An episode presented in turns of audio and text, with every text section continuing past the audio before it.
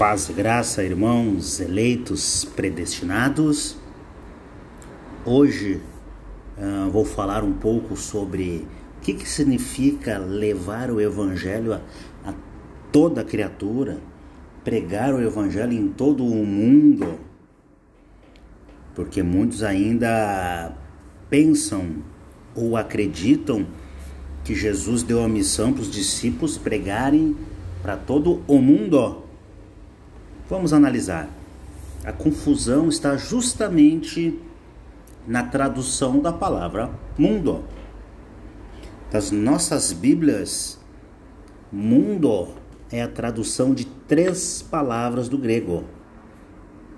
Três palavras. Cosmos, traduzem como mundo. Aion, traduzem como mundo. Ecumene, traduzem como mundo mas são palavras diferentes e querem dizer coisas diferentes. Quando, a palavra, quando aparece a palavra cosmos, está se referindo a toda a criação.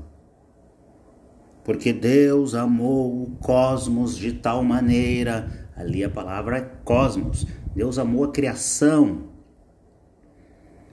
Ah, aí os discípulos aparecem perguntando para Jesus: Jesus, quando é que será o fim deste aion? o fim do mundo, o fim de um período, o fim de uma era. E quando Jesus encaminha os discípulos para pregar para todo mundo, é a palavra ecumene. É habitação, é o mundo habitado daquela época. Um mundo habitado daquela época. Lembrando que na época, o, sob o domínio de Roma, os judeus estavam em todas as partes, eles estavam espalhados ali no império.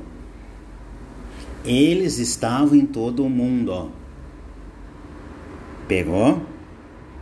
Aí nós chegamos em Mateus 10. Jesus enviou estes doze, ele lhes ordenou, dizendo: Não ireis pelo caminho dos gentios já havia falado para os irmãos que Jesus de Nazaré e os doze tiveram um ministério, tiveram um evangelho só para os judeus.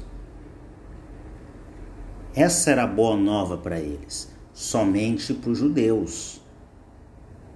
Os gentios não estavam neste contexto, então Jesus não poderia enviar uh, os seus doze para os, os gentios. Continuando. Ah, não ireis pelo caminho dos gentios, nem entrareis em cidade de samaritanos, mas ide antes as ovelhas perdidas da casa de Israel. E indo pregar e dizendo, qual era a missão deles, qual era a boa nova deles, qual era o evangelho deles? É chegado o reino dos céus. Ponto final. Esta é a mensagem de Jesus de Nazaré e os doze. Este é o evangelho da circuncisão. Judeus, o Messias chegou. O Messias que vocês estão tanto esperando chegou. É Jesus. Não faz sentido os gentios nesse contexto, porque o gentio nem sabia de Messias. Não tinha nada a ver com o Messias, não tinha nada nenhum envolvimento com a lei. Então, neste contexto aqui, os gentios não estão. Já viu o querido irmão ali? Ele se apegou na palavra assim, ó, mas ide antes as ovelhas perdidas. Aí o irmão argumenta antes. Olha aqui, tá vendo? Antes é para os judeus, depois seriam para os gentios. Não, irmão, isso aí na verdade é uma inferência que estão fazendo. O que é uma inferência? É uma conclusão baseada em outros dados ou no pensamento próprio. É pegar o antes e dizer, faz uma inferência daí, né? Não, mas não pode isso aqui ser só para os judeus, tem que ser para os gentios também. Ah, tá, então esse antes aqui é primeiro para Israel e depois para os gentios. Aí o irmão faz uma inferência. Inferência errada, irmão que o contexto não mostra isso. O que vale é o contexto.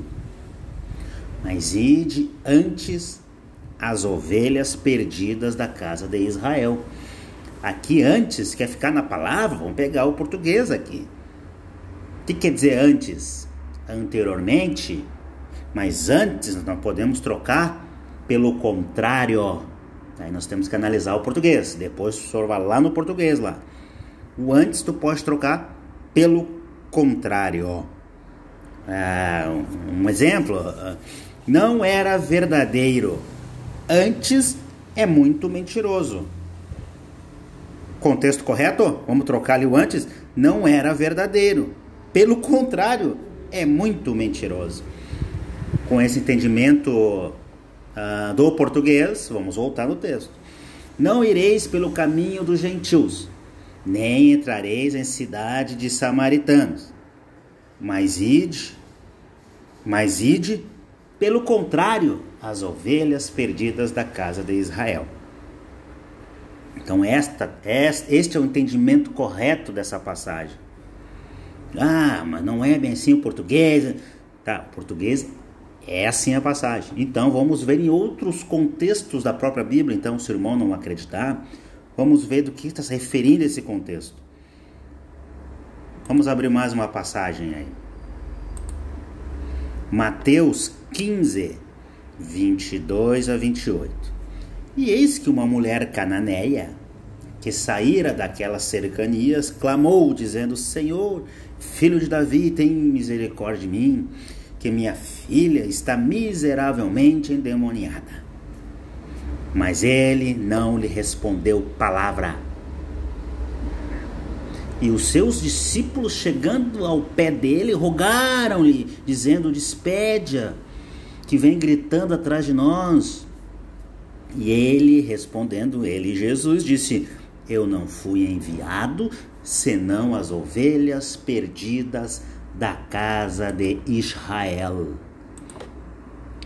Então Jesus não tratava com gentios. O ministério dele não era com os gentios. Este é o contexto bíblico. Aí nós vamos dar mais uma olhada em Romanos 15, 8.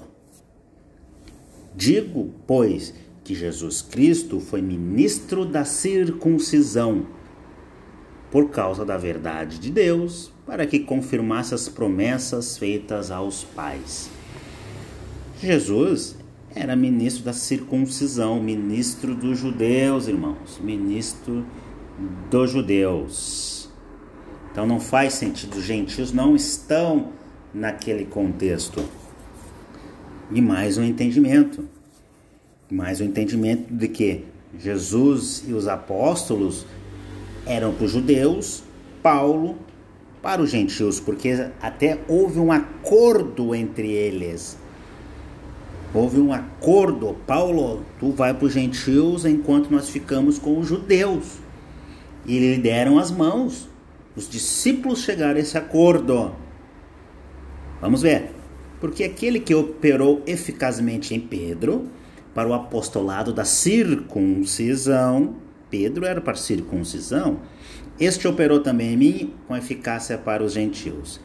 E conhecendo Tiago, Cefas e João, Cefas é o Pedro, que eram considerados como as colunas, a graça que me havia sido dada, deram-nos as destras em comunhão comigo e Barnabé para que nós fôssemos aos gentios, Paulo e Barnabé, e eles, eles quem? Tiago, Pedro e João, a circuncisão aos judeus.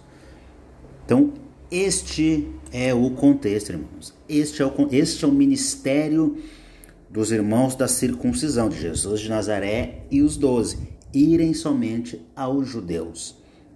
Então não faz sentido aqui como nós vimos aqui pelas passagens, atribuir que essa mensagem fosse levada aos gentios, porque gentios era outro, Deus tinha um outro plano para os gentios. Atos 2. Com o conhecimento da palavra mundo, nós sabemos que mundo é o local habitado. Pregar o evangelho ao mundo é pregar os judeus que estavam espalhados para o mundo da época, já que os gentios não estão nesse contexto, aos judeus espalhados no mundo, no Eucumene. Atos 2. Chegando o dia de Pentecoste, estavam todos reunidos num só lugar. A festa de Pentecostes, 50 dias depois da Páscoa, vinham judeus de todo o Eucumene, de todo o mundo para participar dessa festa. E se reuniu em um só lugar. Em um só lugar. Do mundo habitado. Pegamos ali então, o que, é a parte do mundo? O que, que é esse mundo? Pega o versículo 8. Então, como os, os ouvimos, cada um de nós, em nossa própria língua materna, que é descido do Espírito Santo, né? Partos, medos e elamitas, habitantes da Mesopotâmia, Judéia e Capadócia, Ponto e da província da Ásia, Frígia e Panfilha, Egito e das partes da Líbia próximas a Cirene, visitantes vindos de Roma, tanto judeus como convertidos ao judaísmo, cretenses e árabes. Nós ouvimos eh, declarar as maravilhas de Deus em nossa própria língua. Aqui está o cumprimento. Todo o mundo ouviu o Evangelho. É isso que quer dizer. Todo mundo, nos confins do mundo, está aqui e aconteceu. Então é